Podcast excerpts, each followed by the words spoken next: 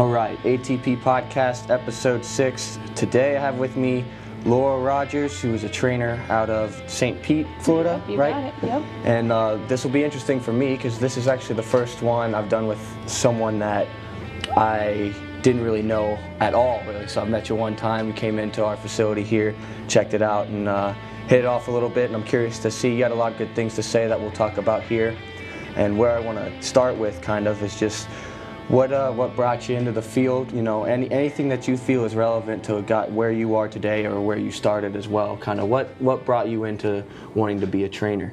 Yeah. Um, first, thanks, just Jake, for having me over here. I think this is really cool. Anyone that that wants to listen or learn or or talk fitness and just trying to improve, I think is is an awesome opportunity. So first, just thanks it for Yeah. for having me here.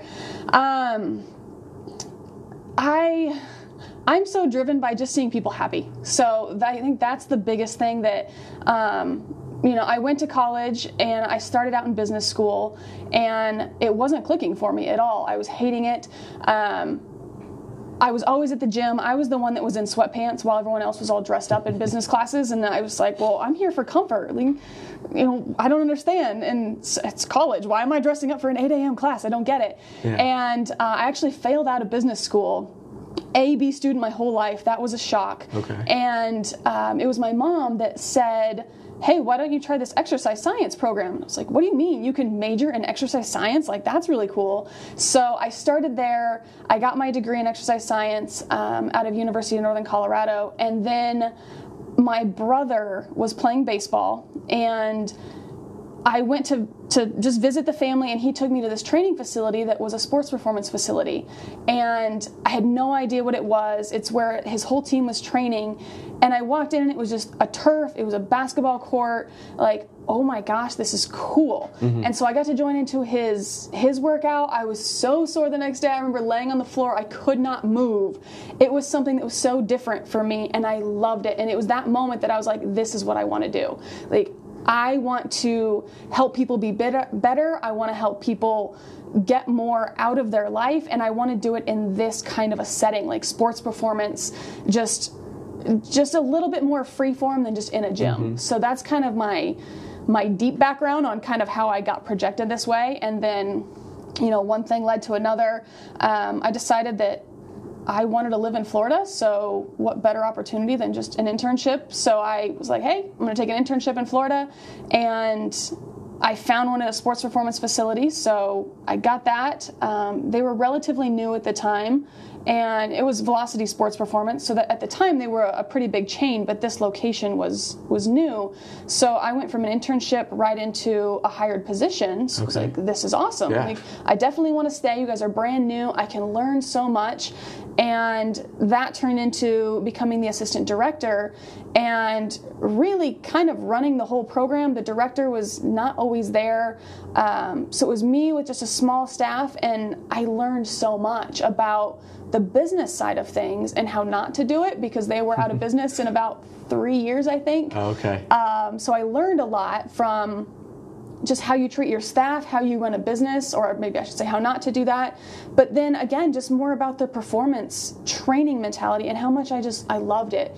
And with them, I worked with a lot of kids, and I realized that's really where I connect with people. So what uh what age group typically? those were more in that particular facility it was more high school than Okay, anything yeah. um, they were yeah they were a few middle schools a few younger we had some eight and nine year olds but for the most part it was high school kids in that gym and for the really young ones, it, I was usually the go-to person because the other staff members didn't really want to do it. They didn't have the Mm. patience for it. They're like, "Laura, you take them." Like, okay, I'll do it. And I that's how I realized like, no, I actually really enjoy this. I Yeah. connect with them. I have the patience for them.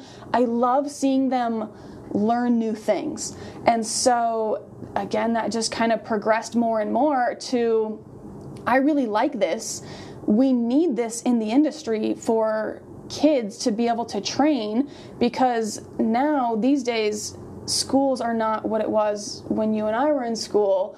You know, PE is not a thing, and there's so many more devices that people can sit on and play on and Yeah. not go out and play outside Yes. that you know now as our world is changing we need a place for kids to be able to work out and mm-hmm. move and learn these skills that you know I myself would have gotten because I was playing with the neighborhood kids outside Yeah. running around all the time. I was never allowed to be inside. It was always like, go outside, go play in the yard. Like, don't come back in until you're hungry or it's dark. Like, we'll see you later. And so that's where I was learning how to play and how to move and, and just be active. You know, my my TV time was very limited. We were we were truly limited. Like you can have an hour this day and then it turns off and you go do something else. Mm-hmm. And these days it's so different. You you aren't outside running around. You aren't just going to play with friends. So many of the kids I work with now, playing with friends means getting online and literally playing video games Yeah. with headsets on. Yeah.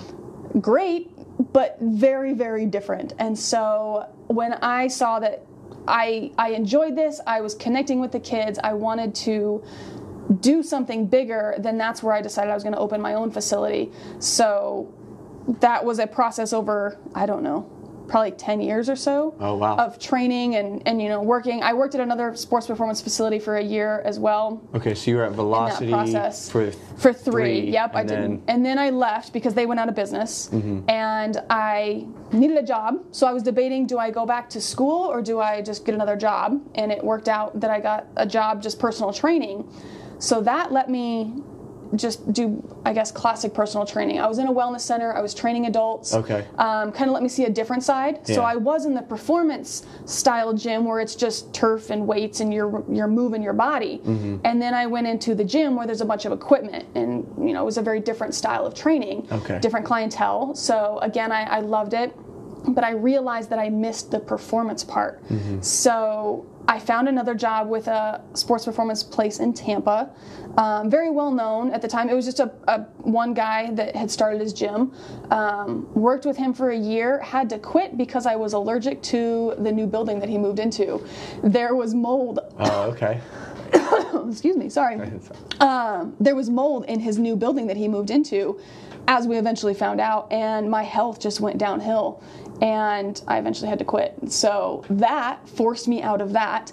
And it was at that point that I was like, yeah, I'm going to open my own. And I'm tired of bouncing around gym to gym. I know that I, I know my training philosophy. I know that I can do this. Yeah. So I educated myself on how to start a, a business, and that was not easy. But then that's eventually how it got me to having my own place. So that was kind of the long progression of how I knew I wanted to get the gym mm-hmm. and how I, I, I guess, followed my own passion. But it was more just I've always been the person that I won't do a job unless I'm happy. Hmm. So, you know, my first job at 16 years old, I worked at a fun center with go karts and putt putt because I wanted something fun. Yeah. I refused to do like a fast food or something that just didn't seem fun to me. Right. And that's kind of been my mentality for my entire life. I worked at a sporting goods store because I thought that would be fun because it was sports and it was still retail. I didn't like it. Um, so I didn't work at that for very long in college. And so I've always had that mentality of if I don't like it, I'm not going to do it for very long. I've always wanted something that makes me excited to to go to work and and have a bigger purpose than make a paycheck. Right. That's never been my my driving force for anything. So um, I've always been driven by you know how can I make people's lives better? How can I make my life better? And how can I have fun doing it? So Yeah. that's kind of my underlying philosophy and growth towards. No, that's last awesome. 12 years. So did you play sports growing up? Then you kind of said you were in into the gym a lot. The person at college always in the gym, but uh, I did um, mostly softball. Okay. That was the only one I played competitively. Um, from young age, I started in baseball. I'm the, the oldest child, and my father put me in baseball first. I don't even know if softball was really a thing back then. Um, it certainly wasn't as big as it is now. Yeah. So I started in baseball, and then I remember going to competitive softball tryouts, and I had a baseball kid glove, and I remember the softball barely even fit in that glove. and I'm here with other competitive softball players that I swear had been doing it their whole life, and you know we're at like, I don't know, junior high level, but I felt so like. Oh my gosh, I'm out of my league. What am I doing? Yeah. And I had a blast. And so I made a competitive team so I played all the way through high school, um, travel ball, and then high school ball as well. And I unfortunately had a really negative high school coach that kind of ruined the experience for me. Mm. So um, never let me play, never gave me a chance, never really acknowledged me um, as a human, let alone my my softball skills or bringing anything to the team. Yeah. So I sat the bench a lot. Even though I asked her for playing time and what I could do, I worked my butt off, and it, it just never really worked. Mm. And so that really discouraged me. So I never went on to play college ball or anything. I just decided, you know what? I'm going to go to college. I'm just going to enjoy college instead of being so focused on sports. Yeah. So softball was the only thing that I really did. As a family, we were just active. So I mean, we had a basketball hoop. We would play kickball with the the kids in the neighborhood. So we were always doing something. We took swimming lessons. We would go to the tennis courts as a family and just hit the the ball around. So we were always doing something active. But softball was really the only thing that I did competitively. So when did that translate into more the gym workout style lifestyle versus College. the sport? Okay, so college was Yep. the big introductory toward yep. that. Yep, I got out of that, uh, out of softball, and then um, at the time, University of Northern Colorado's rec center was like the summer training center for the Denver Broncos. Oh, that was like their selling point. It was like, hey, we have a really cool rec center. Now it's absolutely nothing compared to what you see these days in, in colleges. But at the time, they had a really well done rec center, and that just made me excited. I was like, well, that looks really cool. Like, okay. So then me and my roommates, we would start going to all the fitness classes that they offered for students and just enjoyed it. I liked being there. I liked being active. I liked just moving my body. It was just something that I guess I've always done. I've never been mm-hmm. someone to just sit around and really be lazy. Yeah. I always want to do something or or move, and so that's where I got introduced to spin classes, and I loved it. So um, I've always enjoyed being on a bike. I'm from Colorado. They have a much more bike friendly lifestyle there. Yeah. So I would bike all over the place. And so then I found spin classes and that was awesome. So that just kind of spurred this like, oh, this whole exercise thing is really cool. So I was at the rec center often and and that's what made me happy and making time for it and everything. Yeah. I mean, we, we made a social event too. You know, all of my roommates and, and everyone we'd we'd make a group of it. So, you know, we'd go work out and then we'd go to the dining hall afterwards. So it was always this fun social thing too. Yeah. But for me it was just it, it was something that just felt right to me. Like, yeah, I, I want to be here, and I I want to do it well. You know, Mm. I I'm, I want to pay attention to what I'm doing, and you know, I'm. I, I took it very seriously. Yeah. So, you know, if something was hurting or something, I was always trying to figure it out. Like, why? You know, and then I like I remember my roommate. Um, she had back problems, and she would complain of different back pain. I, I was always trying to analyze it. Well, maybe maybe it's this, and maybe it's that. And of course, I know nothing. I'm just trying to figure it out. Like, Yeah. I don't. Maybe it could be this, and you know, I have no education really at that point. But that's where it just kind of all started to fall into place for me. You like figuring out the problem she had and like, ooh, how could I, you know, help her out? How could I help? take care of this? Yeah. Yeah, and I I enjoyed. And once I switched majors, that's when I really learned. Like, oh my gosh, I I love these classes. I love learning about the body. Mm-hmm. I I loved you know going to the the labs that were three hours long.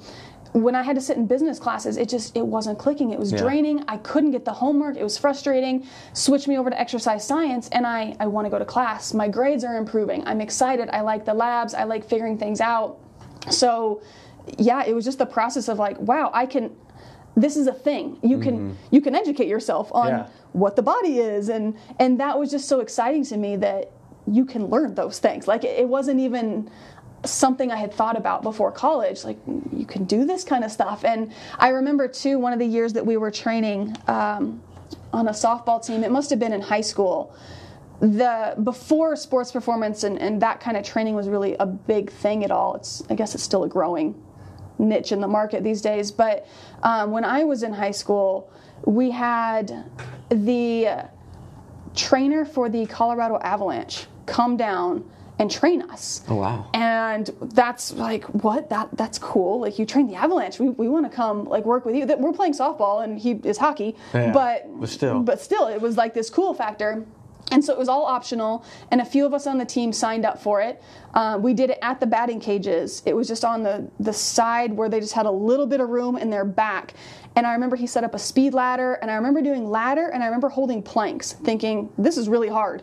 Like, again, no one had ever taught you these kind of things. You learn mm-hmm. softball moves, but you don't learn strength moves. Mm. And so the fact that we were doing planks and I couldn't hold it, that's like a, a vivid memory for me. Is Yeah. you know that moment having that coach teach me how to do a plank and doing the speed ladder and having so much fun doing it, but not even knowing. I mean, this takes me back, you know, into high school. So, but Yeah. again, before even knowing that that's a thing, that was kind of my first introduction to. Oh, wait, you can you can train, mm-hmm. and then you know, then I go to college and I, I'm in classes, and then I go see my brother's training facility that he was at with his baseball team, and then it, it was just kind of this big picture. You know, it's funny how life just kind of guides you that way Yeah. if you pay attention. And so having all those things as the memories that stood out for me was like, oh, yeah, this this all works. This all is clicking. This is all what makes me really happy. Yeah. So, Yes, one of the reasons like I love training in particular is like the carryover to other things in your life, not just your sport or whatever your goals are, but everything else. So I'm a big proponent in carryover all the way. Did you find that any of your time in business school, any of the skills you picked up there, that carry over at all to you developing your own training business or just you as a you know employee, contractor, any any of that type of stuff?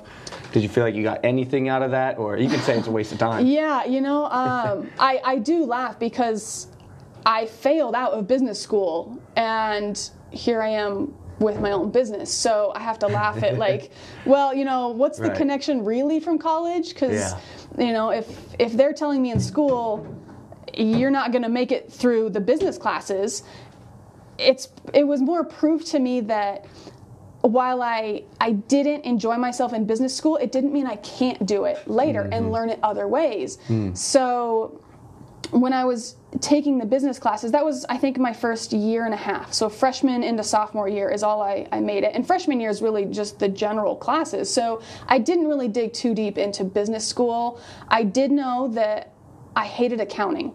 That was just my like, what is happening? I knew that it was simple, but my brain was just like, nope, we're not, we're not going to spend time on this. Yeah. And even though math was like a good subject of mine, it just wasn't lining up. And so I, I kind of knew that part coming into like my own business of like, okay, I remembered accounting was not my strength, hmm.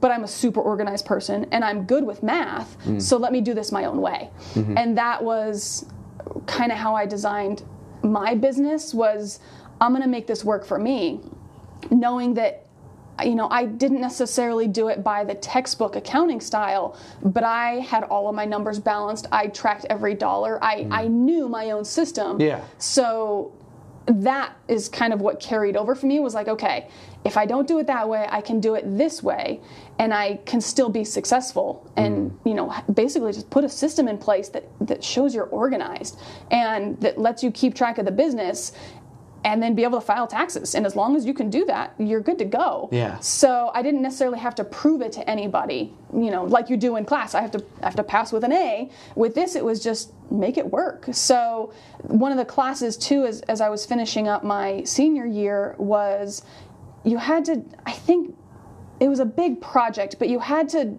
come up with something. And I remember that I chose opening a gym.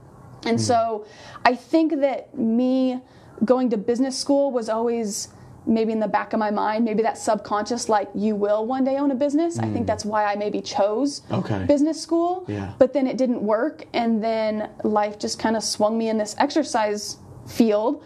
And I liked it, and and everything that just kind of came out was like, oh, maybe a gym one day. Oh, maybe you know, maybe do this and maybe do that. And I think it's kind of the big picture was my big takeaway. Like, Yeah. you know, I went to business school because I knew I wanted to do something in business, but it wasn't the corporate business style. Okay. It turned out to be fitness and running my own business. Yeah. And then later on, you know, I found other resources that would teach me how to run a fitness business. So that's where I ended up getting all my education from specifically. Okay. So that's Awesome. really where it came from. Yeah. So, what was the like? What was the best part about being your own business? What was the hardest part about being your own business, especially um, in relation to this field? Yeah, the best is. You know, fitness professionals, we all think we're the best. Yeah. and we all think we have the right answers. We all think mm-hmm. we're, you know, I can do it better than them, and oh, I, I- you know, I would do that drill better. I would do it. Yeah. The body is still the body. You know, whether you put a lunge at the beginning of a program or you put it at the end, you're still going to lunge. That person's still going to be doing that mm-hmm. movement. We could fight all day long about where you know you should put it and why that's better or worse, but it really came down to not necessarily the the exercise programming I wanted to do on my own. I wanted my own environment. Yeah. I knew that I wanted to set up a very particular training environment. And so that's what i would say was the best part of having my own place mm-hmm. was that i got to drive the way that we talk to our clients and the way that people would come in and work out wasn't just you know if you're coming into my gym it's not you're going to come in sweat and leave. Like i'm not that kind of a gym where i'm just mm. going to yell stuff at you so you can start sweating and then you can walk out the door. Congratulations. Yeah. This isn't about my ego. It's not about how much can i burn you out. It's about how much better can i make you feel. And so if you're coming in and you're saying you know maybe as an adult saying oh my hip really hurts then we're going to address it. Yeah. and we're going to go about it with different corrective exercises and, and we're going to do workouts very differently. And i didn't see a lot of people doing that and taking the care for that. You know, in the in the one um, the sports performance studio I worked for, the second one that I worked for in Tampa, I remember having a couple athletes coming to me with issues, kind of the same thing. I remember a volleyball player saying my shoulder hurts. And I remember how none of that was addressed in her program, and how it was just follow the program and you're going to be fine. Yeah. And I would pull her off to the side and say, well, then let's try this and let's try that. And it, those were kind of the moments that I was like, wow, if I had my own place, this wouldn't have to be a side thing. Mm-hmm. It would be it would be front and center. If you have an issue, we're going to take care of it. Yeah. And so it was really just being able to control that environment and you know controlling the music. And you know i'm not big on curse words. So mm-hmm. the other gym i worked at you know they'd have young kids in in there and dropping f-bombs all the time. And that's fine. That's that environment. But i i wasn't feeling connected with that. Yeah. i didn't want to put young kids in an environment with harsh derogatory curse words as their motivational music. I mm-hmm. wanted a different environment. And mm-hmm. so to be able to control that was my really my my big I guess motivation for that. Yeah, no, I can see that. I do feel like you said every every trainer thinks, you know, I'm the right one, I've got the best one. And to a degree, I think you have to kind of have that mentality because you have to believe in what you're doing. You want you want to do what you think is best. Right. Uh, But it is balancing it with, you know, when you work with other people and stuff like, okay, well, do I have to do this versus what I want to do? And, you know, yeah, I can see that being the real upside is being able to I'm going to go with what I feel because I believe in it and I think that's ultimately how you get the best results is just believing in it, doing it no matter what it is. As long as it's, you know, I mean, obviously you can do stuff to hurt people and Right. you got to have your head on your Right. Shoulders and be somewhat smart about it. But in essence, once you get the basics down, it it's really just again believing in it and trying to do it to your best without you know having anything take away from that mentality. Yeah. Yeah. A hundred percent. Because I I say that because there's also a lot of fitness professionals that say I can do it better. I'm going to open my own. Yeah. And it's not that simple. Like just because you think you can do it better is not the right reason to open a gym. Mm-hmm. Like, oh, I can do that so much better than than that trainer was doing it. I'm going to open my own and I'm going to prove that. Mm. That's not the right motivation to open it. I knew that I wanted to create something different on a much bigger level, not just to Mm. prove that my programming could make somebody faster than the other gym. Mm-hmm. It was more about again just the the many layers behind the workout that weren't being addressed that I felt like I could do it differently and Yeah. do it better. But the I, I I've talked to other professionals where they're like, oh yeah, I want my own gym just because not in the exact words, but I know I can do it better. I want to Yeah. be able to do it my way. Mm-hmm. You- That's a fine line between when do you open your gym just because you think you can do it better. Like there's there has to be a okay. Do you want the hassle of running a business? Because once you open a, a gym, you're no longer the trainer. Hmm. You're now the business owner, mm-hmm. having to handle all of those behind the scene things that nobody thinks about when they're coming into your workout. Yeah. You know, when you're training in a gym as a staff member, it seems so easy. You're coming in and you're doing the workouts and and uh, you you know, you can have opinions on the program, but you're not understanding if you're just the trainer, if you if you're more involved then then maybe you know what's going on, but if you're just coming in doing the workouts and leaving thinking, "Oh, I could do this better." Mm-hmm. You have to know that there's there's the legal part of setting up a business. There's the mm-hmm. financial side. There's mm-hmm. all this other complicated stuff that goes into your time that takes away from training.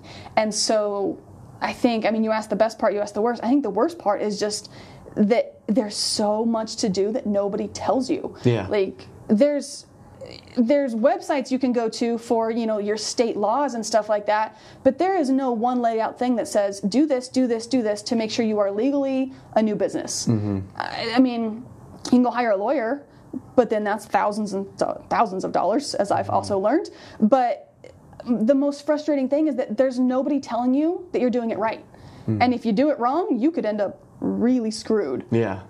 but it, it, to whose fault? Like I have been trying to do everything that I can, and I would still find things like, oh, I missed that. Oh, nobody told me that. Yeah. And even when I'd hire professionals, you know, it turned out I hired the wrong lawyer in the beginning because I just thought I needed a lawyer.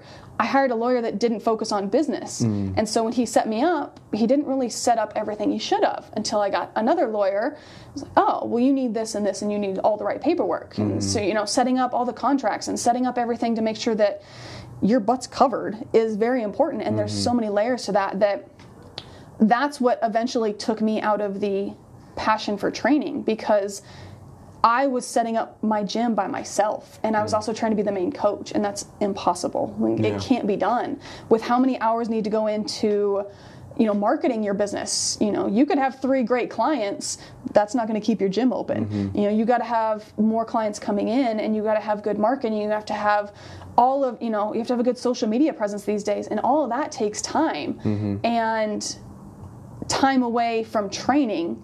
And so when I had to put so much effort into building the business, I lost the passion for why I was doing it. Oh, And so I think that was the hardest part of, you know, I'm struggling to do the thing that I love the most. Yeah. And I, I lost my own personal workouts because that was the first thing to go like okay it's okay i'm i'm still active in my job so it's okay i'll, I'll skip that workout mm-hmm. that quickly snowballs into wow i haven't worked out in two months. But i got to get my books done. It's the end of the month. I got to go do the books. All right never mind.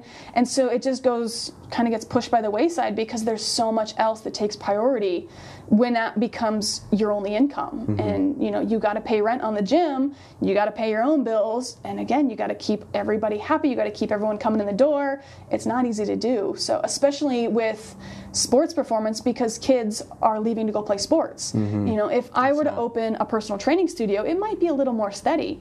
But my main market is kids and they go back to school they go back to their sport. So it was really important that i had you know a, a a consistent flow of people coming in, and that certainly doesn't happen just because you open the door and put a sign up. Right. People don't just come in. Yeah. So that was definitely the hardest part So, in your opinion, then, when do you think is appropriate to cross that line? And are there any differences you would consider as far as readiness, far as being maybe just an independent contractor versus opening your own facility? And kind of where do you see the line on both of those, if they're different or if they're the same?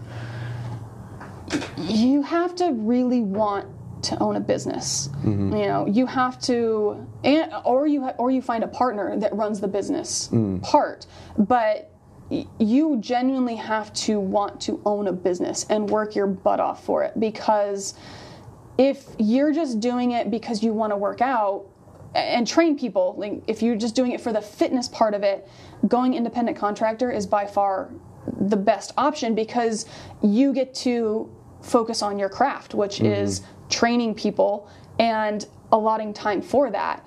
If you want to open a gym or any business, that is such a giant chunk of time that it changes your title. Mm-hmm. You know, I you're no longer just trainer. You're now business owner first because if that business doesn't exist, you don't get to train. Yeah. So if if you go to look at you know all the layers of owning a business and that doesn't make you excited you know yes you can you can hire an accountant to do the books and you can mm-hmm. hire out someone to do your marketing but that costs money Yeah. so, where are you at financially with that? Can you hire somebody right away? Most people cannot. So, are you willing to do the marketing? Are you willing to keep track of the books? Are you willing to do all the stuff it takes before you get to do the thing you love the most, which is train mm-hmm. somebody?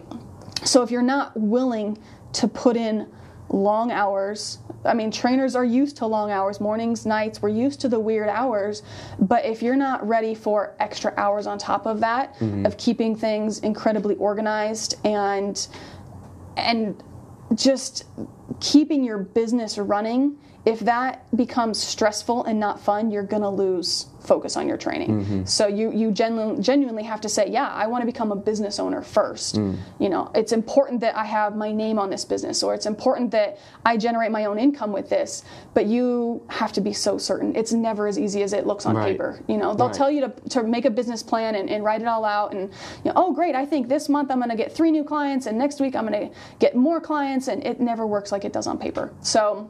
Just because it's organized on a business plan, and you say, "Great, tomorrow I open my business and it's going to happen just like that," it won't. Yeah. It'll never. You have to be ready for good months, bad months. You have to you have to plan for so many more things. So if you're just excited about training, then keep your focus on training. So you would recommend, like, if you were someone's like, well, I want to just be able to do my style, but I'm not, I don't, you know, I'm not 100% in for this whole business Right. owner aspect. You would maybe suggest try contracting first. You yeah, know? find a gym Get that your lets own, you. yeah. Get somewhere that lets you run it how you want it, but you don't have to worry about all the overhead costs. Right. And then, Right, and all the stress of that. Yeah, Mm-hmm. I was talking with somebody recently who was kind of in that same pickle of, you know, I really. I like training, but I'm not liking the management at this one gym. You know, I get to train how I want, but I don't like how it's run. Mm. I think I want my own gym. I'm like, uh, be careful. That's a really big jump to go from I like this to I want my own. Yeah. And so she was she was looking at her options, and she was learning that you know commercial rental property is not cheap and it's not easy to come by and you know it's it's probably easier for her to just stay as a trainer. And so then she started looking for other gyms that would let her do her thing. Mm-hmm. So she was looking at both routes and she realized wait i'm not ready to go my own thing yet i'm going to go and keep you know independent contracting at these other gyms mm-hmm. and then keep learning about the business you know i'll keep keep an eye on things but i'm not going to jump right into that. So that mm-hmm. was her thought process and that's really all you can do is you know if you have an idea or a thought you have to run with it. You got to Right. see where it takes you but you can't be too quick to go oh cool there's a property i'm going to rent it and i'm going to own a gym and, and i'm going. Like make sure you do your research you know mm-hmm. check out whatever the state allows you to do check on you know the name see if it's legally available the website all these things that you have to make sure you're not copywriting or stealing something else that's already out there. So there's a lot of things to make sure you you dot your T's and, and or cross your T's and tie your I's before you you start even opening that. So yeah, if you just want to train, definitely just finding a gym that lets you do the training is the easier route. Mm-hmm. Yeah. so you kind of talked about the environment you wanted at your facility. Will you touch a little more on, on that exactly? What what was your environment? Were you, were you still focusing on kids, and, and, and what kind of things were were you doing? What were you focused on as far as the training itself? Yeah. Um, oh, that's a, a broad question. Um, However you feel fit to answer. Yeah. Um, I wanted it to be a gym for kids. Okay. I think bottom line is is that's what I wanted. Um, you know, I wanted to work with athletes, but I quickly realized as I got my place open, you know, the first few people to come in the doors, not all of them were high level athletes. Mm-hmm. There were friends of those athletes that wanted to work out but no longer played sports. And I was like, well, yeah, you can still come in here.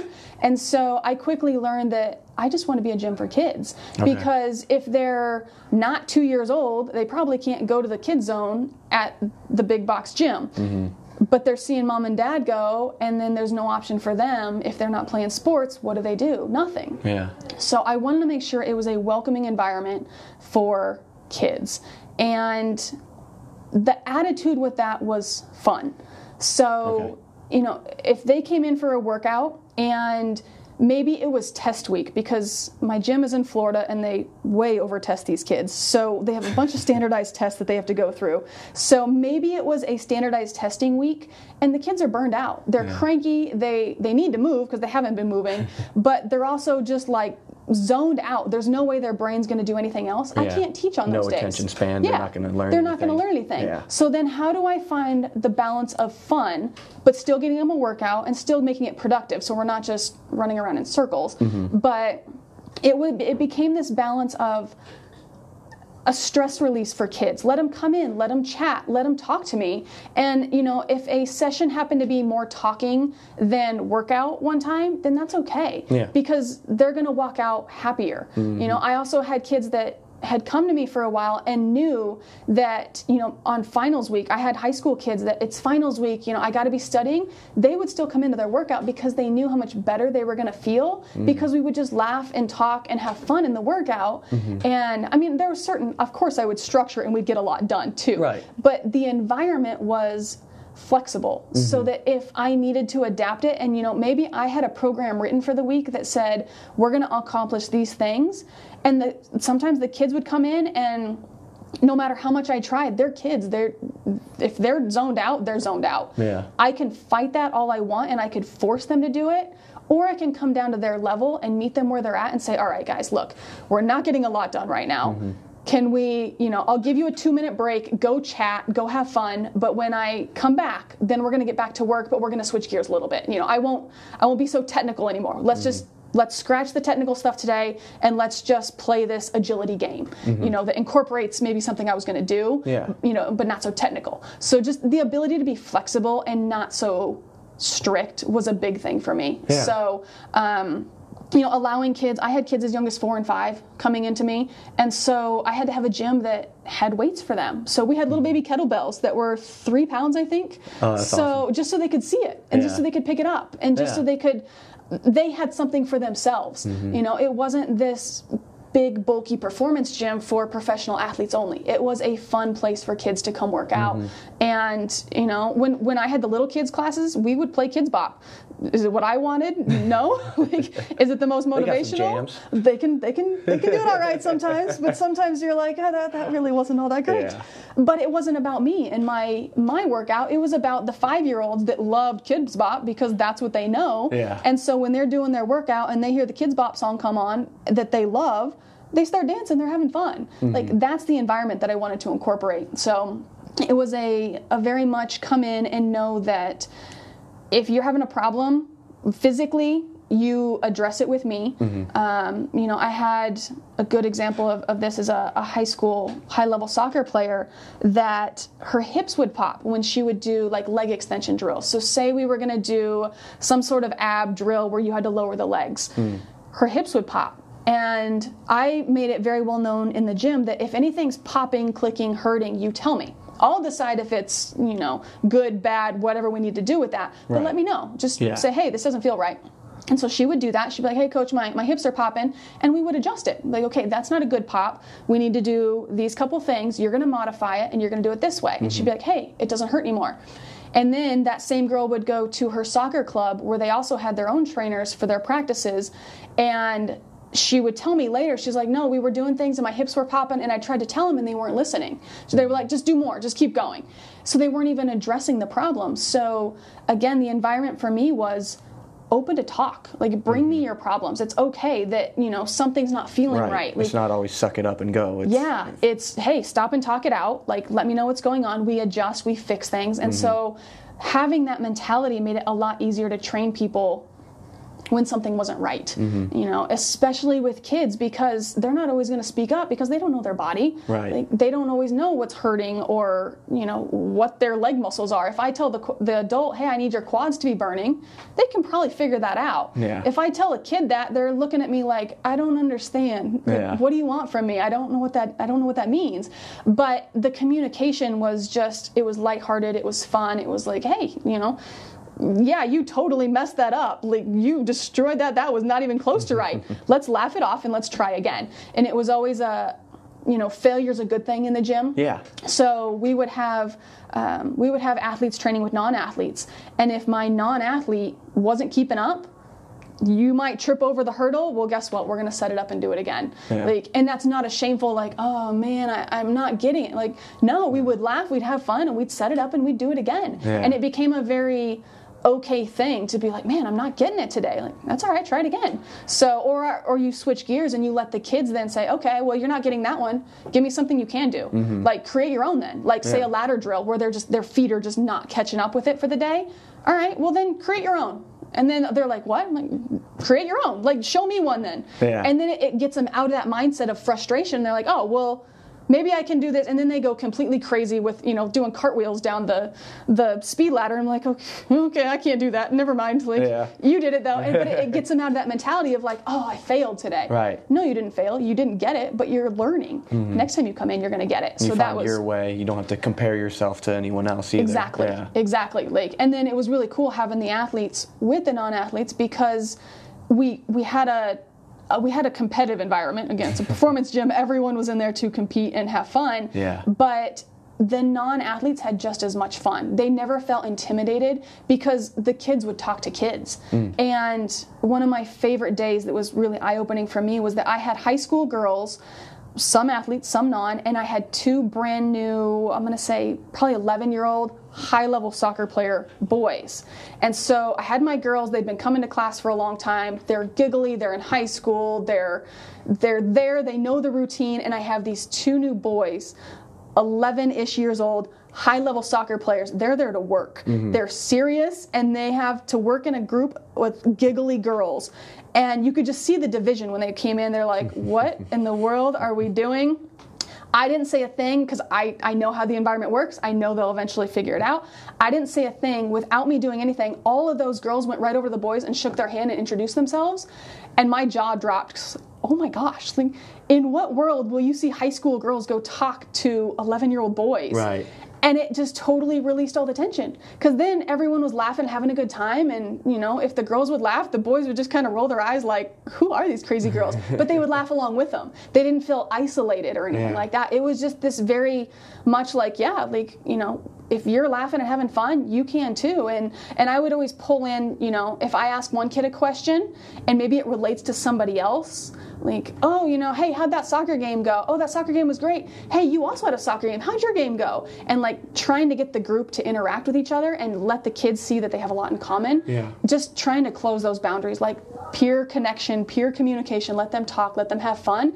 Didn't matter your age. Didn't matter gender. Didn't matter your abilities. It was just come in have fun. And we got so much out of that. We got so much self-confidence growth out of the kids and just happiness that that that's what made it worth it like that's my gym environment and Yeah. and that's what we were able to create and that's what made me excited That's awesome. Yeah. What uh, so typically what group size did you work with, and how many how many people did you have staffed, or yeah, what, was it one to how many uh, yeah. clients or Um. I had a very small space. This is the first space that I, I was, I guess, testing out as a gym owner. Um, I say that I was a performance gym, but I only had 15 yards wall to wall. Okay. So there's not a lot you can do with an athlete in 15 yards. Yeah. So for my five year olds, that was great. They can get up to full speed and slow down in 15 yards. Mm-hmm. But you put a high school male in there, and in four steps, he's at the other side of the wall. You can't do a lot. So I had to get creative. Um, so my groups were very small. Ideally, they were four people, three or four kids. Okay. Um, if we got upwards of eight, it got to be a little crowded. Um, it just it didn't flow as well. So because of my space, I had to keep the group small. Um, I, it was it was really only me for the longest time. I did hire one other coach on, and he was only there one day a week and I again the space is so small that I I just couldn't do a lot. Like we couldn't run two classes at the same time. So he had to do a class. I gave him Wednesday so that Wednesday was just his day. He could do what he wanted. And then I wasn't trying to fight for space or anything like that. Um, because it was a learning experience all the way around on how do I own a gym, how do I how do I work this, um, and how do I have a staff member. And so Yeah. he was very flexible. He came on to to just help me. He I was very upfront about who I am and where the gym is at. And he was like, I'm on board with that. I'll help you out however I can. So having his flexibility was really nice. So I just kind of let him do his thing.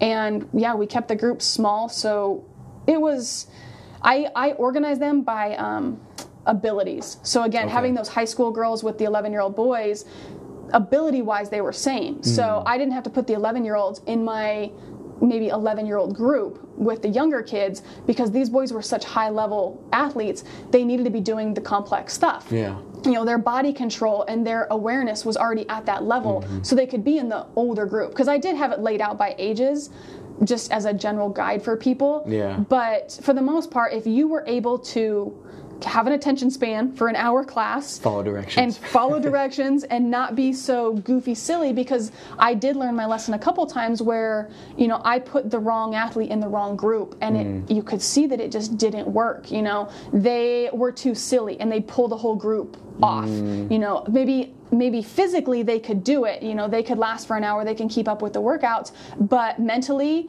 you know they're still in elementary school so they can't work with the high school kids because they're mm-hmm. just not quite there. So i would keep them at a lower class just because then it flowed better hmm. and they would you know they could be silly it allowed them to be their age Yeah. and be silly and work in that younger group because we were prepared for that in the younger group Yeah. not in the older group where we got more serious about our training Okay. so trying to keep everyone in flow but with a group of four five maybe even six it was pretty easy to balance the dynamics of that and keep it flowing in that space Awesome. So let's go ahead and we'll talk a little bit about uh, the injury, if you're Yeah. okay with that. And uh, Yeah. so, well, how long was your gym open? You told me you closed it down due to this injury, right? Yeah, yeah. I started in the park because I was scared when I first said I was going to open my own gym, and I was like, yeah, maybe not. I'm going to start in the park.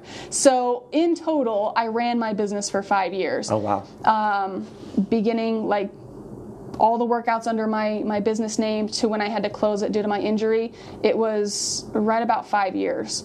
Um, the least that I had on the indoor space was three, so I ran an indoor space for three because that was that was the duration of the lease for that one. Um, and the yeah. injury was pretty much the main reason for closing, right? That was the only reason. Yeah, Um, okay. Yeah, it's. so you were rocking and rolling still, business wise.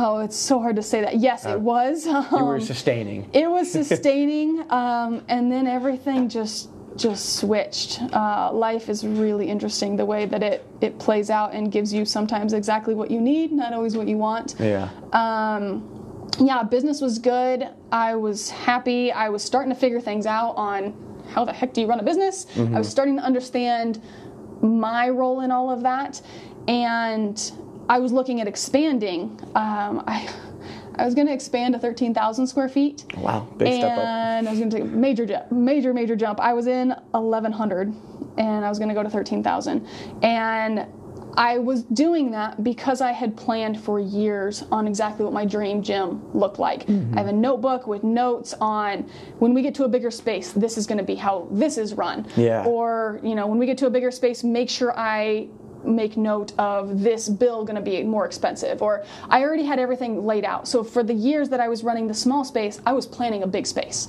and that's what i was focused on. So i had everything. Again on paper it looks perfect. Hey i can make this expansion to 13000 it was a brand new space. It was gorgeous. It was absolutely perfect. Um, so i was trying to get that space and uh, it's a really long story on its own but the city came back and said, no, you will not move there. Um, it was not zoned correctly. It was an industrial building, industrial zoning. They said a gym cannot go in industrial, even though there were five other gyms on the same block. So karate, dance, gymnastics, CrossFit, all right there. I didn't think it was going to be a problem. Um, I fought for that building, fought like crazy. I had four different realtors who all treated me terribly.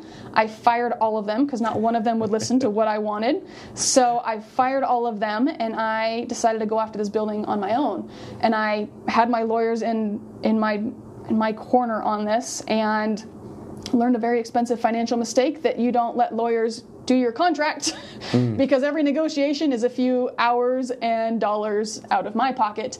Um, but learning lesson there. So as I'm fighting for this building, I'm having the lawyers drop the contract for the space. I did put a clause in there that said if the city doesn't let me do this, I'm I'm out, and that was fine. We agreed upon. So I had this space. I was also fighting another CrossFit location that wanted it. I was the one that got it. Super proud of that. I was like, all right, that's me. That's I negotiated that. Like, I'm a pretty quiet person by nature, and I had to really step up my game to like fight for this and stand up for myself. So that was a, a personal victory. Um, so I had to keep fighting with the city. I eventually worked this to a meeting of every head of the city department that I was told had never happened before. And I managed to get this meeting of I couldn't even tell you who was in there. I just know it was every head of every department, you know, zoning and and whatever they needed to be in there to make this decision. I was trying to get them to change the zoning code. And I had their own paperwork. The city had drafted a plan a year before that said they wanted to remodel this whole area of town. Um, and I brought that plan to them, and I had every reason that made complete logical sense to say, hey, we need to switch the zoning. I should be allowed in here as a gym. I fought for the hour in that meeting. I was told no in every single way possible. So politics is really messy and really frustrating. and they were able to look me in the eye and lie straight to me, even though their paper that they had wrote, the people that had drafted that plan were in that room, and they would tell me that no, that doesn't apply to me. And I would show them the highlighted part that said, yes, it, it does apply directly to what we're talking about. This sentence is exactly what I said. No, you're talking about something else. Mm. No, we can't apply that. No, that plan's really old. It's a year old. No, I'm sorry, that, that doesn't. Whatever I said, they had a counter hmm. to not hear me out. Why do you think they were trying to thwart your uh, project so hard? Uh, politics. Just, Just uh, because they could. Yeah. I really think it's because. Power I, dynamic. Yeah, I really I say it because I'm a fitness healthy person, and that was a room full of non-healthy, cranky okay. people. Yeah. so you, the, come across that the, for sure. That they just didn't want to deal with it, honestly. Mm-hmm. And I was challenging them. I remember the parking guy because he told me he was like, even if you got this change, you wouldn't have enough parking. And he snapped at me. This man, I am up here, I'm standing in front of this group. This man has his shoulder turned to me, his back, the entire meeting. He won't pay attention to me. The very end of the meeting, he finally decides he's going to look up and talk to me. And he goes, even if you got it, you wouldn't have enough parking.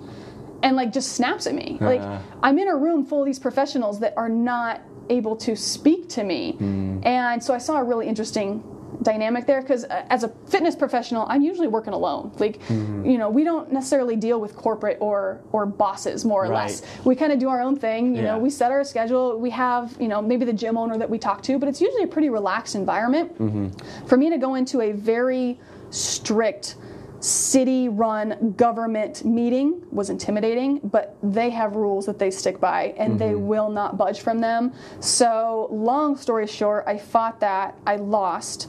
Um, the world's really funny though because there's now the CrossFit in that location. So, I am the person that follows the rules. I was doing everything to get the laws changed so that I could follow the rules. I asked for permission. The CrossFit moved in illegally asked for forgiveness and they got the laws changed because the city didn't want to have to go and evict them. So that's Jeez. that's the hard part that you have to swallow as an adult and say that is the truth of life. I got treated really unfairly for doing all the right things mm-hmm. and the people that did all the wrong things got what they wanted. You think they had some personal pull?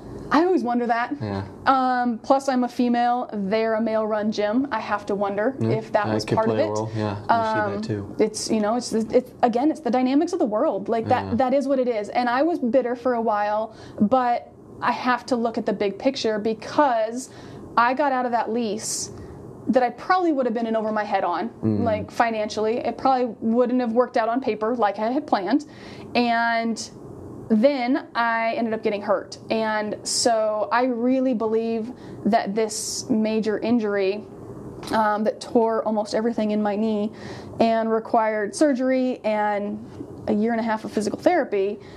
I couldn't have done that if I had that major gym mm-hmm. that I had. I would have signed the lease in April. I got hurt in June.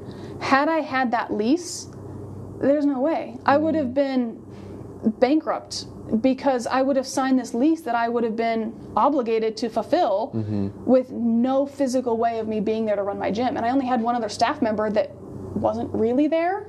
Like yeah. he was there one day a week. I couldn't have just handed him my gym and said, "Here, run it." So, I got out of that lease because I had to. I lost the space. I had to swallow my pride and move on. And I had to close my other gym because I had given up that space mm. because I thought I was moving into the big one. Mm-hmm. So I said, go ahead, find a new uh, tenant in my current spot. There's no way for me to stay. They had found a new tenant, so I had to move no matter what. And so I moved out. I moved into a temporary spot. That also got really awkwardly messy, but I had to close out of that temporary spot. And the week that I closed, I I knew where I was going to move. I had another place in mind, and I was like, okay, things are too chaotic. I'm going to close down because I'm tired of taking my members through all the chaos. Mm-hmm. I'm going to close and I'll take a week off. I'll come back. I'll you know, I'll look at the lease and then we're going to reopen again on better terms. And in that week off is when I decided to head up to the lake and try water skiing. And that's when my ski didn't pop off and tore my knee. So, because of that, the gym was already closed. Mm-hmm. And on really awkward, crazy terms that you just you couldn't even come up with if you were just trying to come up with a crazy situation it was this really weird thing of everything's laying together perfectly as everything's falling apart. Yeah. And it was a really weird point in time to try to figure out why is everything aligning like my dream and falling apart at the same time where I can't keep it together. Yeah. And then when I got hurt, it was this big eye-opening moment of wow, my life was really messy. Good thing it's already shut down. I get a fresh start. And that's that's really where I feel very blessed because the universe handed me exactly what I needed of no, now is not the time you open a new gym. Mm-hmm. Now is the time you focus on you. We're going to give you the time to refocus on you. I was too stressed out from trying to run a gym by myself and a new business by myself. I had lost my own health, my own fitness routine, and telling yourself it's okay. Like it's okay. I'll get I'll get it back at one point. I'll get it back. And that was my absolute plan. But the universe had bigger ideas and said, "No, you're going to stop right now." And so with the gym closed, I was able to just focus on me and that's where I'm at currently. So I, I will get a nice clean slate and fresh start. So in a way, your injury kind of happened almost at the perfect time. Yeah. You're saying, yeah. Yeah, it really did. And and that's why I say that this is my injury. Um, you know, I was water skiing. It was a, a perfect day. Um, it was a gorgeous sunny day. The water was flat. There was nothing that went wrong. Um, it was literally my first time up water skiing. I've always wanted to try it. This is all at my own will. I wanted to do it. I popped right up. First time the boat takes off, I pop up. I'm water skiing, and I realize I absolutely hate this. I don't like water skiing. What am I doing? Why did I think this would be fun? This is a terrible idea. And I hated it. And so I decided, you know what? I'm done. I let go of the rope, and I did not do what I was supposed to do. You're supposed to just let the momentum slow you down. I freaked out and I rolled into the water, and with all that motion and my ski not popping off, that's how it tore my knee. But that's why I say it's my injury because my left ski popped off fine. The right one did not. And it was just a freak thing. It should have mm-hmm. popped off. It, you know, people crash and burn water skiing all the time. I did nothing different. I rolled mm-hmm. into the water as if, you know, I would have if I just crashed water skiing. It was this one freak thing that was truly meant to happen for me. And I say that if it wasn't that, it would have been something else. It might have mm. been a car accident. It might have been mm. something else because I clearly needed a reset Very in my final life. destination esque. Yes, like it was it was meant for me and the the moment that I woke up in the hospital after surgery, I had to have vascular repair. So after some emergency surgeries and everything of me being knocked out, by the time I, I'm actually awake and kind of conscious the next day, the hospital staff is coming in, fantastic hospital staff. They're also very happy, but they comment on how happy I was. And it was in that hospital bed that I learned how much stress I was suddenly relieved of. Hmm. Because I'm in a hospital bed. There's nothing I can do. Mm-hmm. I can't force myself to work on a business. I can't force myself to do all these things that I was forcing myself to do. Mm-hmm. I'm in a hospital bed. There's nothing I can do. Like, I can't even move my leg. Can't get up and go to the bathroom if I wanted to. Like, there's literally nothing that I can do. So, that release of stress was my big aha. Like, oh my gosh, I'm happier stuck in a hospital bed than I have been all of six months Wow. trying to move my business and get everything back in order. And I was like, oh my gosh, like, that's not okay. The fact that I'm happy in my current hospital bed situation mm-hmm. It was a big moment of I need to change my life. Mm. Like I need to make some serious changes because I was so stressed and so not happy and not myself that this gave me I guess a good reason or a good excuse to say no, I have to stop. Like I don't have to run the gym. I don't have to go work out. I don't have to do anything. And I was extremely blessed because my parents took care of me. So I was able to focus 100% on rehab. So, um, you know, I got healthy meals. My mom's a phenomenal cook, so she was making me meals with whatever I wanted, whenever Yeah. I wanted. Like I'm, I'm hungry, and she'd make me a, a healthy meal. So I was eating healthy. Um, I was in physical therapy constantly. I had an awesome team helping me there.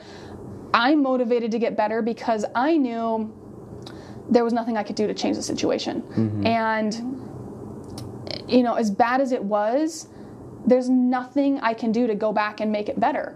The mm. only thing I can do is move forward and make it stronger. Mm-hmm. So right away, I learned the only way I get my life back is if, if I want to be a performance coach, I, I had got to analyze that and say, do I really want to keep training? Do I really want to go back to that life? Mm-hmm. And if I do, I need to be strong again. Mm-hmm. And I decided that yes, I do want to be a trainer. It's truly what makes me happy. I had lost all of that in the chaos of trying to start a business mm-hmm. and just I lost myself. I, I didn't have any friends in my life. I was very lonely. I was very frustrated. I was very stressed and just kind of got lost in mm-hmm. all of that. And so this allowed me to really take a step back and say, who am I again? Like, what makes me happy? That's what drives me mm-hmm. for everything what makes me happy what do i need to do and it's it is training that's what makes me very happy i, Yeah. I enjoy being around people i enjoy making their lives better i enjoy letting them see that they can get better and and teach that so having this last year and a half to 100% focus only on myself and my knee strength my whole body strength my mental strength and focus on me has given me so much more calmness confidence and, and clarity that I, I couldn't find in the moment of being so stressed. So it's a really weird blessing, mm-hmm. but it's what it took to knock me down so that I can get to where I want to be. You know, I was fighting, I had this vision of where I want to go and what I want to do, but now I really know. And now I'm more confident and more happy about taking that route because I'm not struggling constantly every day to like tell myself, oh, it's okay, it's gonna get better. It'll get better when I do this. It'll get better when I do this. No, it's gonna get better now because I'm focused on me. Hmm. And that's the biggest lesson I've had to learn is I wasn't focused on me at all. As a trainer, you get pretty good at helping others mm-hmm. and pouring yourself into others and you know whatever your client's schedule needs to be that's your that's your life Yeah. and so i had lost myself in all of that and coming back to find myself and my own strength and just to find out who I am as a person, as a professional, mm-hmm. and what I want all that to be in my life, that's what's changed everything for me. Like the ability to look within and say, yeah, this is who I am, do a lot of self reflection, self growth, and put it on paper and say, you know, writing things out, clearing all those stresses out of my head and, and getting it on paper has been just what's released me from a lot of stress. Hmm. And,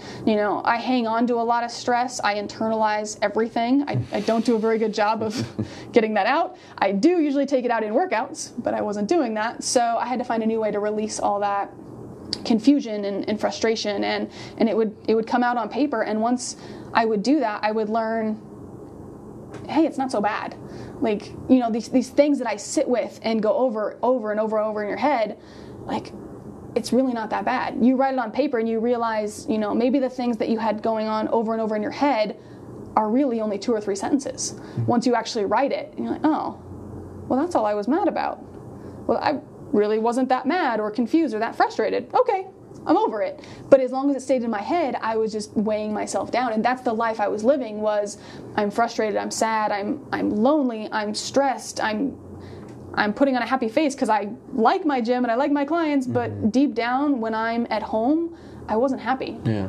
and I wasn't acknowledging that. So, because I was pretending to be happy and just you know moving through all that and, and not really acknowledging it. So the fact that I've now allowed myself to to work through all of that again has just lifted all of this stress from me and it, it's really helped clear my head and know exactly what I want to do and even more so now motivate others even Yeah. more and and you know use that new energy and new clarity that I have to pour into others and, and help everybody else. Yeah, I think that's big, important for trainers to learn to put your own oxygen mask on first, and yes. because if you can't start there, then everything else is eventually. I mean, you might be able to keep it up for a little bit, but it's going to burn out on you real quick. Yeah. Mm-hmm. Always, always, yeah. I think that's a very important thing for for trainers to learn, or you know, or, Or any anyone. medical staff too. You know that any job, any physical therapist, any any Any service job where you're helping someone Yeah. else, you got to remember to keep helping yourself as well, and not Yep. lose sight of that. Yeah. Yep, you see it a lot in in like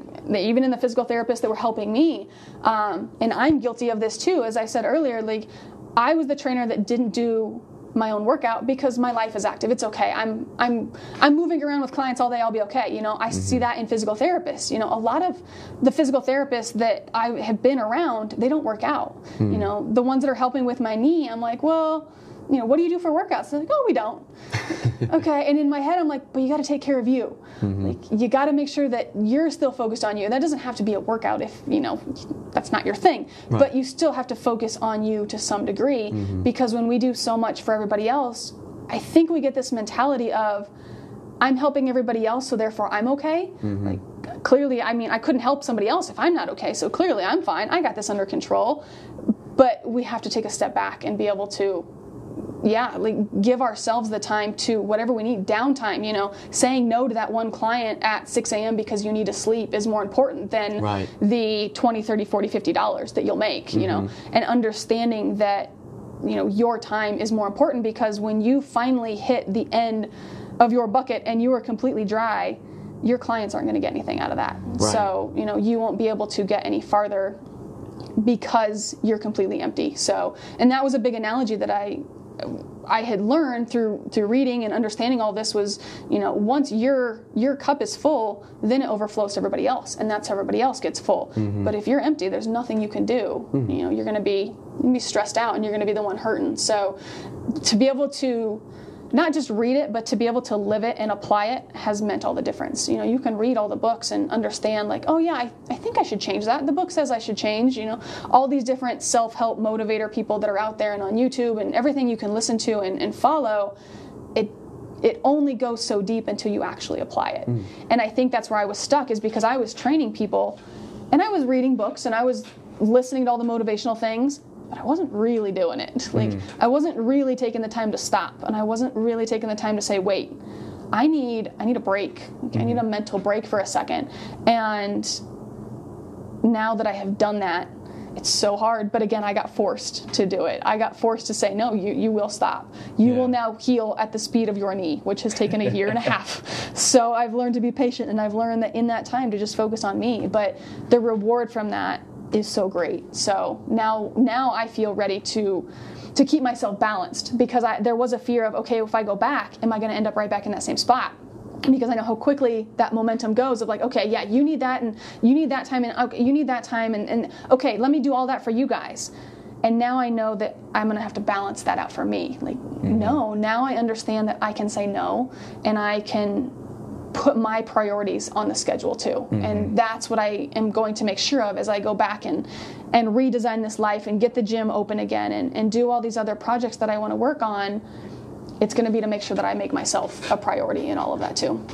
So besides the time off, just to think about and reflect on things, has anything in your recovery process sparked any new changes in the way you're going to approach or what you're thinking as far as the next goal?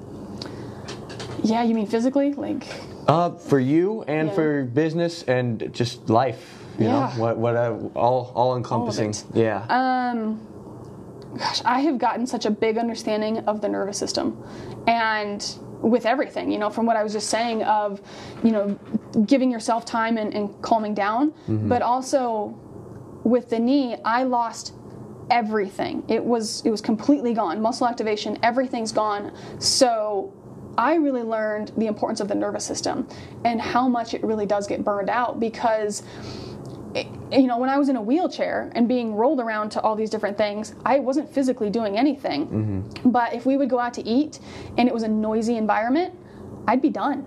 So mm. for me, just to even sit up in the wheelchair in a noisy environment trying to eat my my meal, I would have to go home and spend the next couple hours laying down in quiet. And that was a big realization for me of like, wow, like I'm kind of obsessed with the nervous system too. The more I train, the more Yeah. I, I like to understand like the nervous system drives a lot Yeah. of of everything and mm-hmm. nobody really talks about it or because it is so scientific and still so confusing for us that we still don't understand it. But trying to understand that the nervous system needs to be something that we train mm-hmm. and that we focus on meaning that we give it time off. Mm-hmm. That's that's how you train and you know recover your nervous system is you, know, you give yourself downtime you give yourself rest days. And and I've learned that with the knee on how much I really have to slow down. Mm-hmm. And you know a a physical therapy session in the morning might mean I'm napping the rest of the day. Mm-hmm. And again, I've been blessed that I can do that. My schedule is saying, okay, you know, you can do that. But that's what I've been able to learn and take from is how much the body can really do. Yeah. One, and, and how, you know, it, just because you feel broken, the body is still so much stronger. Like mentally, physically, it doesn't matter. It will always do so much more. It's mm-hmm. so cool if you just let the body do its thing. Mm-hmm. Um, because my knee, while I, I did tear a majority of the ligaments, there's no repair in it. It scarred down and it healed itself. And so that was the other big thing for me was, oh my gosh, I was told in the hospital when it happened to expect an eight to 10 hour knee repair surgery. And not a knee replacement. They were going to be able to go in and, and repair a lot of the ligaments. Um, and, you know, to expect a long surgery with that. Well, because of the way everything played out, the next doctor didn't get to go in and scope or look at anything for about six or seven weeks. So, in that short amount of time, six, seven weeks, my knee went from completely torn, 90 degrees the wrong way, to being scarred down, totally healthy on its own. Now, not, I, Wow. I mean, I can't walk Right, or, no or do bearing or that, but yeah, but it was alignment and things Yeah. are connecting at yeah, least. Yeah. yeah. They they were like, no, we're not going in. We're not repairing anything. Your knee has has scarred down. It's repaired itself strong enough that we're not going to go in and repair anything. And I remember looking at the therapist and the doctor going, "I'm sorry, what did you just say?" Like, it's fine. They're like, "Yeah, it's it's fine. We're not. I mean, you're going to have to rehab it. and It's going to have to get stronger. But as far as it being a joint with tension in there and, and the, yeah, the structure, it's fine. Like we're not repairing anything. Oh my gosh. So again, just being able to see how cool the body is Yeah. and how amazing like having the right mental attitude is everything because I came about it as not mad at myself. I came at it as nothing I can do. This is my life right now. How do I make it better? Mm. How do I get back to being as strong as possible? How, go, how do I get back to running, jumping, playing, and being the athletic person that I like? I love rock climbing indoors, but I haven't gone outdoors yet. but I love being on a spin bike. I love rock climbing. Like, how do I get back to doing those things? At this current point when I can't even, you know, I can't walk, I can't move, how am I going to get back to that? You train it. And I knew, again, from my training experience, that if you give the body time, it'll get stronger. So I was like, all right, that's all I got to do is just train and give it time. Only this was very small steps, very Yeah. baby steps. And just, so I, I learned that the body's amazing and mm-hmm. mentally physically if you want to make a change you can change mm-hmm. whatever that is you know if you know you're never been in the gym before and you're like oh I, I can't lift weights i was that person that was in the gym unable to barely walk picking up the lightest weights and now a year and a half i'm i'm body weight squatting i'm not really using a whole lot of weight but But how I'm- much more is that than it was a year and a half ago, right? a ton Right. yeah Yeah. exactly so you know i was i i now i guess i have more respect for i'll say respect and i don't know the word but i guess i'll be tougher on coaching at the same time i'm a little bit more respectful of people's boundaries because More as a trainer toward- yeah, yeah. because as a trainer it's always like i know you can do it we see potential we Mm-hmm. know where we can get people but maybe not quite as quick as I was going to. Maybe again back to nervous system, maybe back to their own uh, confidence in themselves, maybe giving them a little bit more space and leeway. But at the same time, I also understand how hard you can push the body Yeah. And it's going to be fine. Yeah. So I have that understanding now of you really just have to suck it up and do it. Like, yes, my knee hurt like crazy to bend it Mm-hmm. and get it back, but it's fine. You have to suck it up and do it, but if you do it, it's fine. Mm-hmm. So it's kind of given me this really weird, like, okay, I understand the body. So maybe if someone comes to me with an injury, you know, post injury or something, maybe I can say, okay, we're going to take that real slow. Where maybe before I would have maybe pushed it a little Yeah. bit quicker because I, I, I didn't have the therapy background Yeah. um, and the patience and how small of a drill you can do, you know, and how to scale it back. But at the same time, now I also know that if I have somebody post injury that's just sandbagging it and like, oh no, that hurts. Mm-mm. Nope. Like I've been through it. I know you can do it too. Yeah. You better suck it up because Yeah. we're getting through that pain because mm-hmm. I know what's on the other side. And and working through that, you know, with the mental part too of of course I had days where I was like, I'm frustrated, I'm mad, this isn't changing, this hurts, and pain is exhausting. And those are the days you don't do anything. Mm-hmm. That's where I'm just like, you know what? It's not a day to, to force it, it's not a day to do anything. It's a day to rest. It's a day to nap. It's a day to watch a movie. And I my old brain would have said, that's a waste of a day. Hmm. Like you can't just sit and watch TV. You have to do something. You have to do something productive. Take yourself forward one day, not backwards. Now, if it's not a day to train the knee or train the body, or maybe I'm even too tired to read a book, then watching a movie or taking a nap is as productive as I need to be. Yep. And that's Sharpen the saw. yeah, and that's exactly where, you know, that will get me ahead the next day because the old self would have pushed through it. And then been fried. Yep. And then it only would have dug a deeper hole. Now that rest is like, no. Now you rest for a day. Maybe the next day you have a half day where you kind of bring back the energy. And then the third day you're going again. And it's like, mm-hmm. oh, okay. You know, now I'm a lot better because I, I gave myself all that needed downtime and I pay mm-hmm. attention to it a lot more. So I will make sure that, you know, moving forward, that's a big part of our, our program moving Yeah. forward is I'm actually going to restructure our training blocks to where I will close down the gym for a week every three months ish. Hmm. And I'm actually going to work in like my members will take a rest, my staff will take a rest. Oh, wow. Because a week off is not going to take you backwards at all. Like it's good for you. Yeah. Because I would see too when I was training, um, you know, clients that would go on vacation, four or five week or two weeks, whatever those vacations would be. Most of the time they'd come back happier because they were not working; they were on vacation. You know, it's not just the workout part, but they would come back like, "Hey, I'm happier." That first workout is always terrible.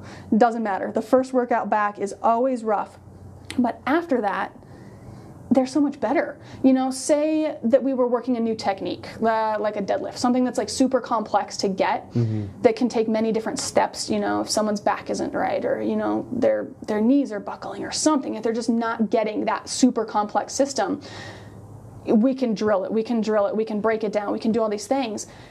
Those people would go on vacation, kids or adults, they'd come back and they'd be able to do what they couldn't do before. And then they'd all be like, But I took time off. How did I get better? Nervous system.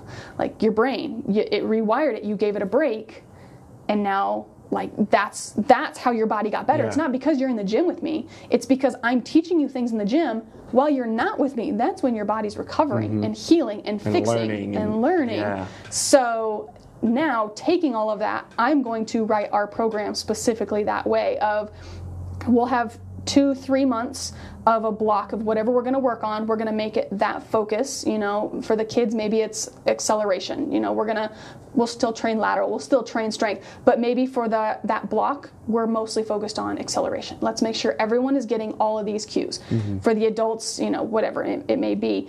Um, but then after that block we shut down for a week nothing. Like you can do whatever you want take a week off come back our next block will start we start fresh we do something different you know that next one so i am going to work that in um, more so for my staff for myself but for the members too because it's it's important to Yeah. to take those breaks and again to teach people take break And that's okay, and it's better to do it. It's not, Yeah. uh, yeah, you got to get up, hustle all the time, every time, and just go, go, go, and Yeah. drink more coffee, do whatever. yeah, Yeah, no, it's suck it up and get through it yeah, no, it's balance it. Find that. Yeah, I'm. Yeah. You could ask anyone here. I'm, I'm obsessed with sleep. Nice. Always people tell me that and stuff, but for the same reasons, because of the, the learning improvement it gives you, the just physical recovery it gives you, and the- the, the the stress relief it gives you. But yeah, I'm.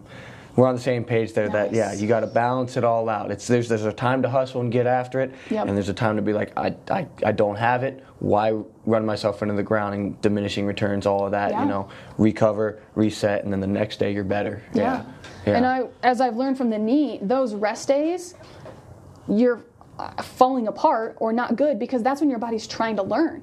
That's when it's trying to lay down those new patterns. Mm-hmm. So, you know, I can use my knee as the best example because it literally had to relearn everything like a baby all over again. Like standing, oh, that's what standing feels like. that's what walking feels like. That's what calf raises feel like. Like every little thing was had to be reintroduced. And I'd go to therapy two times, three times a week, and I would have those workouts where it was just like, no, everything got worse. I would listen to my body go home, rest, and I would realize that that was the time that everything was changing in my knee. That's when scar tissue was getting broken up. That's when the new neurological patterns were being laid down. That's when the body was doing its changing. Mm-hmm. So it's not going to give you a good workout because it's already trying to make its own adaptations to what you just taught it. Now give it the break, let it do its thing. Even though you're not physically sweating, you're not thinking it's doing anything, internally it's working like crazy. Mm-hmm. And I saw that because I was eating a ton. I was mm. eating massive amounts of food. Weight never went up. I never felt, I just ate for how hungry I was. And I saw that me being lazy, laying on a couch for the day, I was eating more than when I would work out. I'm like, wow, that's how much my body is working hard yeah. with me laying here repairing everything. I don't have to be physically doing anything. My body's doing all of it. I just need to nourish it with good food. And so it's those days where you're like, man, it's just it's not there it is there. You're it's just something going on that you can't feel or mm-hmm. understand. So give your body that space and then and then go back to the next thing. But don't force it, don't rush it. That's awesome. So that's kind of your programming philosophy side. What are you thinking business wise? Going back down to Florida, going Yep. Yep, we'll get the gym open again. Um, that's definitely going to happen. I'm very excited for that. Um, it will get open in the way that I want it to open, though. I always said before, it was a test. Um, the first location that I opened it, it was a retail space. It was not a gym space. You know, it didn't have high ceilings. It didn't have the fun garage door that I want. It doesn't have. It was a retail space. It was mm-hmm. not a gym environment, and I made it the best that I could. But that I, I went into it knowing, okay, well, I didn't get that, but I can learn many other lessons. Mm-hmm. Now I want to open it won't be the dream gym. I'm not going to go all out with the dream gym right. first step. But at least now, again, I've learned my lesson. So let's open it in a in a bigger space so I can at least have bigger groups or you know a little more weight equipment or something like that. So I will get the gym open again. Um, with that, I want to grow and expand on the empowerment of mental health for kids and for families. So with what we see in the gym of growing their confidence and you know peer communication their self-confidence improves their ability to apply themselves in school improves their self-talk just the way that they're talking about you know their goals and stuff all of that improved and since i can't open the gym right now how can i create that same benefit for kids mm-hmm. i want to start a family empowerment event where like on a Saturday, we bring in the whole family and the parents go do their thing, the kids go do theirs, so that the family members are getting what they need respectively to make a thriving family. So, how can I empower the kids to put down their devices? Now, again, we live in a life that that's never going to happen. We're never going to get rid of technology, but we have to understand how to work around it and that expressing yourself on social media isn't always the right thing to do. And mm-hmm. because you have haters then commenting below you doesn't make you a bad person. Right. It's because they're teenagers and they can say whatever they want online without and, almost any consequence. Exactly. Yeah. And then how do you not take that personally? And I want to teach the kids, you know, just because you're seeing something online doesn't mean that you have to apply it in your life. Mm-hmm. You know, mm-hmm. you see famous people doing these cool things, it doesn't mean it has to be you. You know, you see kids in your school wearing these clothes that think make them cool. Well, why why?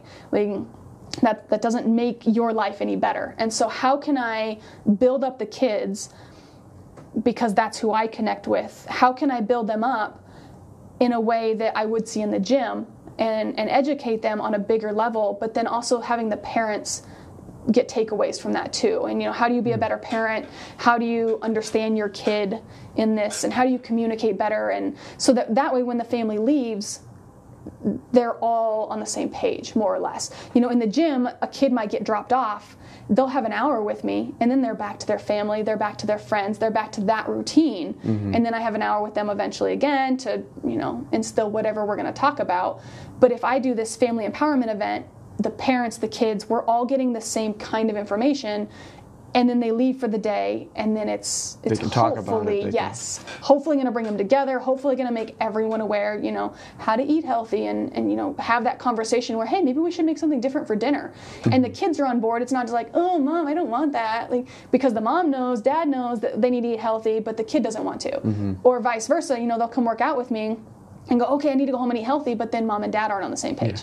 So Kids coming home, but Laura said. Need yeah. yeah. Laura said I need to do this. Well, well, I'm not the one buying their grocery bills, so Yeah. you know it, it doesn't doesn't always line up. So how can I create that same thing? So my goal then would be to run these family empowerment workshops. Um, often i don't know how big they're going to be i don't really know what they're going to be yet or how often we can do them i want to pull in different experts i want to have a bunch of people that can come in and, and speak on that uh, but then also be able to have that if i do them locally as a funnel to the gym so it's kind of this whole picture of like hey you came to the event now if you want to come work out that's who we are as a gym. Like you see that we're going to talk about the same things at the gym. We're going to have that same attitude. Like we're going to continue to grow on everything that we've done here. Yeah. So that's a brand new idea for me. Um, it's a brand new project that is going to challenge me to grow um, and have fun with it. So I'm, I'm still putting the pieces together on that. But that's that's all come about because of the knee and me sitting at home going, how can I get better? So uh, for that, I'm super thankful because that idea never would have come about, or at least not in the way that it has. Yeah. Um, to say, hey, I could do something really cool in a different way, and to get me out of that training mindset and and do something different out of my own comfort zone and challenge myself to grow. So that's the goal: is reopen the gym. Um, I had, I got a couple new certifications that I'm really excited about. So to implement um, some new training programs and just just on a on a scale that I've I've always wanted. So that's my plan. And then what about Laura? What's next for her? I don't know. I think that's I think that's the exciting part is I don't really know going back to Florida who I am. I found myself here in mm-hmm. Ohio. Who am I when I go back to Florida? I don't know mm-hmm. because when I left, I, I didn't have friends. I didn't have a boyfriend. I wasn't in any sort of uplifting relationship that you know I didn't have people in my life. I had mm. my one coach that we kind of passed as I would say, "Hey, gym's yours. Good night. See you later." Like he was the only person that I would really see and talk to because I I was so caught up in the business life and the stress of that that I totally lost myself and I I lost those connections with people. I still have acquaintances and people that you know I can say hey and maybe go have lunch with, but um, I don't know. I don't know what that means when I go back because I know that I need that in my life. And that's the part that I lost. So I don't know how that is going to play out, but I do know that for me, it's going to stay a focus on me and, mm-hmm. and doing, you know, things that allow me to be happy and, and focus on recovery time and just not getting so caught up in the chaos of having to have a successful gym. Yeah. There's so much more to it than than that. So just trying to find happiness in in other ways that I've never allowed myself to do that yet. So I'm just excited to to go back and take it one day at a time. Yeah. Kind of much like the physical knee rehab. Like, all right, now let's see what Yeah. Laura's life is like one day at a time. And, And with that, together. so what about that? What about physically? Any? Physically, what's it's the, still going to be the goal for this year? I guess or rock climbing. okay. Rock climbing and to be able to do a handstand. All right. Those are my two big goals. Uh, because when you're rock climbing, you got to be able to bend the knee and you got to be able to put it at funky angles and support the weight on it. and support the weight. And I'm happy if I can pick my foot up off the ground at this point. Yeah. So the idea of going rock climbing is exciting to me because it's safe. It's mm-hmm. it's not plyometric in any way. You put your foot on the rock and you push.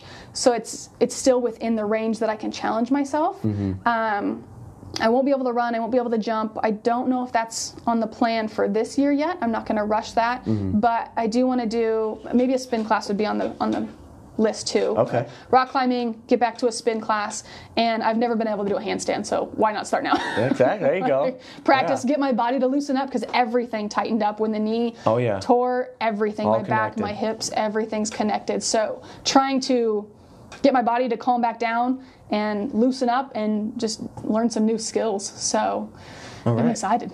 Well, before we part ways, why don't you? Uh, you kind of told me, but give a little insight again because you have a podcast yourself that you started on Yeah. the nutrition side. Why don't you tell people about that a little bit? Yeah, it's it's something new for me as well. Again, just another project that I get to challenge myself on. Uh, it's called Two Minute Nutrition Mindset, and it's it's just that. It's two to three minutes of quick little ideas to get you thinking about nutrition or about yourself a little bit differently. So we stress so much on on our food and we feel so obligated to do whatever's on social media or do whatever's on the news or do whatever's popular that if we're not doing that we put stress on ourselves. And i i don't think it's useless. It's it's all wasted energy. So why not change your mindset give yourself something successful and understand yourself a little bit more? So mm-hmm. it's just quick 2 minute little clips of it's nutrition mindset with the idea that you're trying to understand a better relationship with food